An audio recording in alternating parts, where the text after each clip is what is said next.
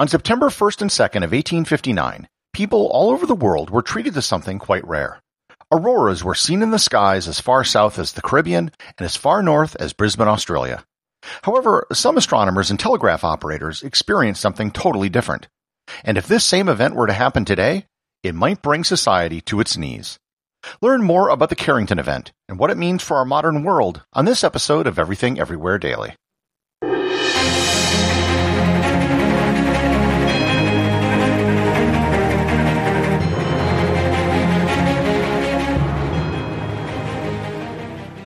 This episode is sponsored by ButcherBox.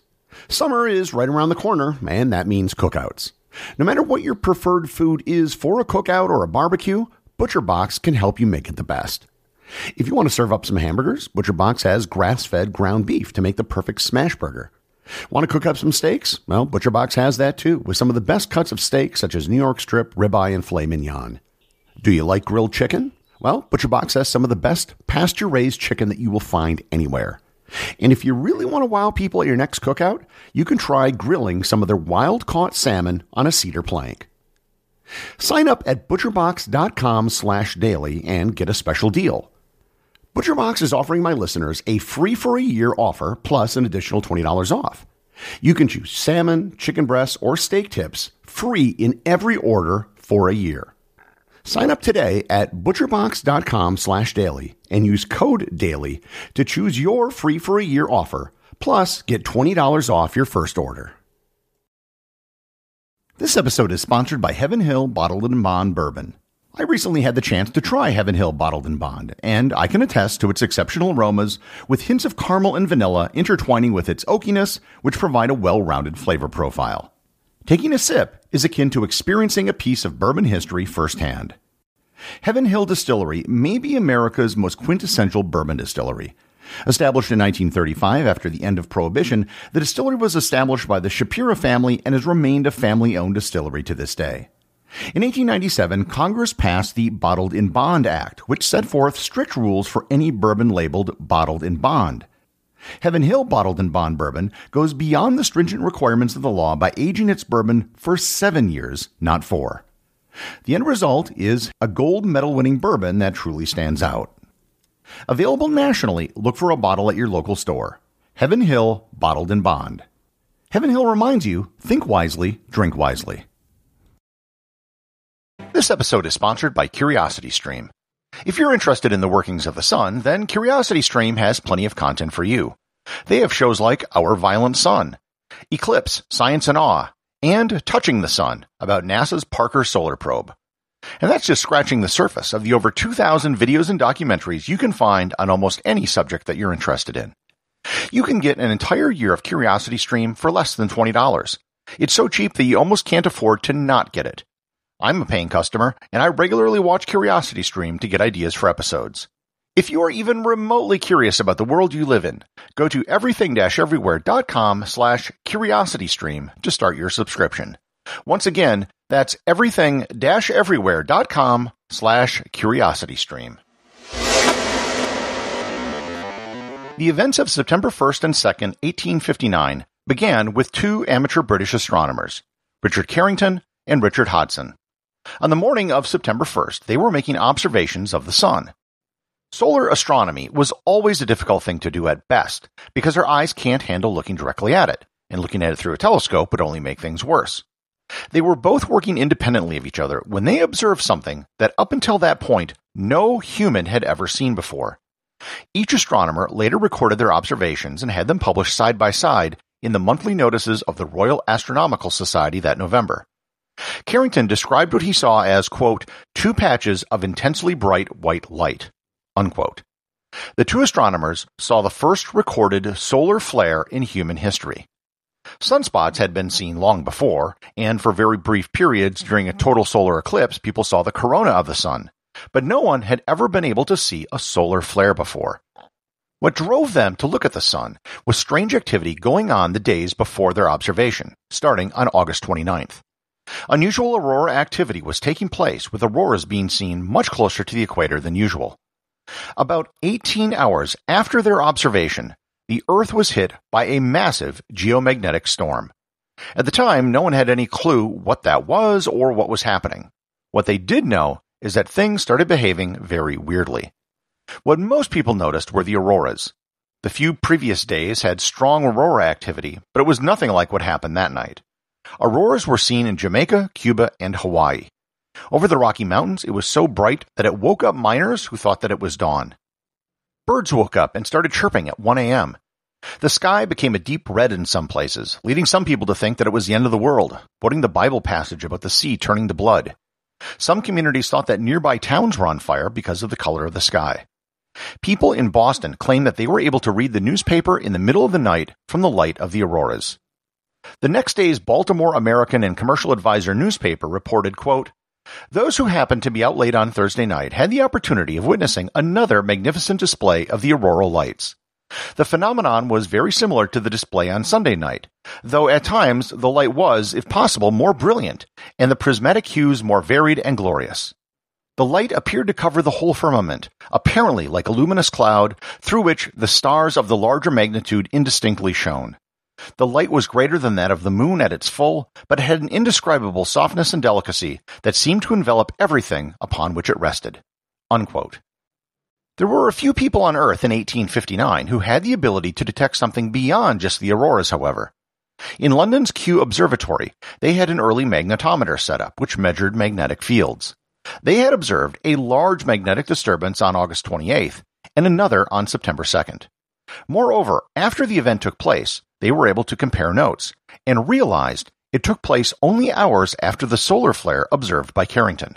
Balfour Stewart, the head of the observatory, noted in his report, quote, on calling at the Kew Observatory a day or two afterwards, Mr. Carrington learned that at the very moment when he had observed this phenomena, the three magnetic elements at Kew were simultaneously disturbed. If no connection had been known to subsist between these two classes of phenomena, it would perhaps be wrong to consider this in any other light than a casual coincidence. But since General Sabine has proven that a relation subsists between magnetic disturbances and sunspots, it is not impossible to suppose that in this case our luminary was taken in the act. The people who really noticed that something was going on were telegraph operators. All over North America and Europe, telegraph systems went dead. And it was only in North America and Europe because they were the only places with telegraphs in 1859. Not only didn't they work, but there were huge electrical currents going through the wires. Some operators were injured. In Washington, D.C., telegraph operator Frederick Royce had an electrical arc go from his equipment to his forehead. Some stations had their chemically treated telegraph paper burst into flame. Sparks were reported shooting out from equipment everywhere. In Boston, they found they could actually send a signal to Portland, Maine without the battery hooked up because there was so much current in the wires. And that was something that wasn't supposed to happen. Eventually, over the next day, things returned to normal. While scientists quickly began to piece together what had happened, it would be decades before they really knew the cause of the events in 1859. We now know that what happened was that the Earth was hit with a massive coronal mass ejection. They aren't the same thing as solar flares, but they're usually associated with them. What astronomers think is happening is that the magnetic fields on the sun become really twisted up. As they become more twisted, it eventually violently breaks, ejecting an enormous amount of plasma matter into space. This matter is all in the form of subatomic particles. If the ejection hits the Earth's magnetic field, it causes what is known as a geomagnetic storm. The results include spectacular auroras in the sky, and it wreaks absolute havoc on electronics. If you remember from science class, if you move a wire in a magnetic field, you produce an electrical current. Or you can get the same effect by moving a magnetic field around a static wire, which is exactly what happened to the telegraph cables in 1859. The geomagnetic storm of 1859 wasn't the only time that this has happened in recent history, although it was the biggest. Other smaller events occurred in November of 1882 and May of 1921. In 1967, a solar event knocked out polar surveillance radars which caused the military to scramble and prepare for a nuclear attack. In 1972, the U.S. Navy had magnetic mines off the coast of Vietnam detonate due to a geomagnetic storm.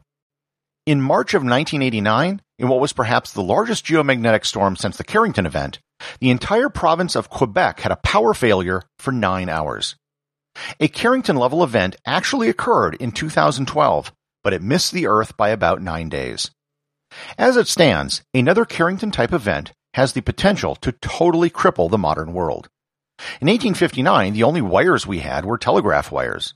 Today, we have wires everywhere for computers and electricity. It would be a giant worldwide power surge that could take down most satellites, electrical grids, and communication networks. On the electrical grid, it could blow out transformers almost everywhere, and it would take years to build back the grid after something this massive. This isn't something like a meteor hitting Earth where we have plenty of advance notice and we can send up a rocket with Bruce Willis to blow it up. There is nothing you can do to stop a coronal mass ejection. So, what can we do about it? The good news is that there's usually some lead time between when a large solar flare is observed and when the particles hit Earth. You usually have about three to five days because the particles don't travel at the speed of light. However, with the Carrington event, it only took 18 hours. With that lead time, it would give the institutions running power grids and communication networks time to put a plan of action into place. This is, of course, assuming that they have a plan, which most don't at this point. It would involve voluntarily shutting down the grid and the networks so the power surge doesn't blow out transformers and control stations. That means everyone would be in the dark for maybe a few days to avoid being in the dark for months or years. There are some parts of our infrastructure right now that really have no protection whatsoever. Undersea fiber optic cables don't have to worry about a power surge, but the repeaters, which are spaced out every few kilometers, are very vulnerable. Likewise, almost everything in orbit would be at risk of failure, including the entire GPS system. Most small electronics and small networks probably won't be in much danger, but you'd still probably want to unplug everything from wall outlets. And if you remember back to my episode on microwave ovens, the inside of a microwave is a Faraday cage. A 2013 study taken after the 2012 coronal mass ejection that just missed the Earth estimated that the damage in just the United States alone would be in the trillions of dollars. Estimates based on ice core samples from Greenland indicate that a Carrington level event hits the Earth about once every 500 years. However, up until now, geomagnetic storms really didn't matter, because without electronics, the only effect was stunning auroras. Another Carrington type event will hit the Earth. It's a matter of when it will happen and how big it will be, not a matter of if it will happen. It could happen this year, or it could happen centuries from now. Whenever it happens, however, the aftermath of the geomagnetic storm will depend on what we do now to prepare for that eventual day. The associate producer of Everything Everywhere Daily is Thor Thompson. Today's review comes from listener LD Martin 1959 at Apple Podcasts in the United States. They write, entertaining and informative. Those old enough to remember Paul Harvey's The Rest of the Story will find this show familiar, as it has much of the same approach as that classic show. Highly recommended. Thank you very much, LD Martin. That's quite a compliment. If I could get this show to even 1% of what Paul Harvey did, I'd consider it a success. Remember, if you leave a review or send me a question, you too can have it read on the show.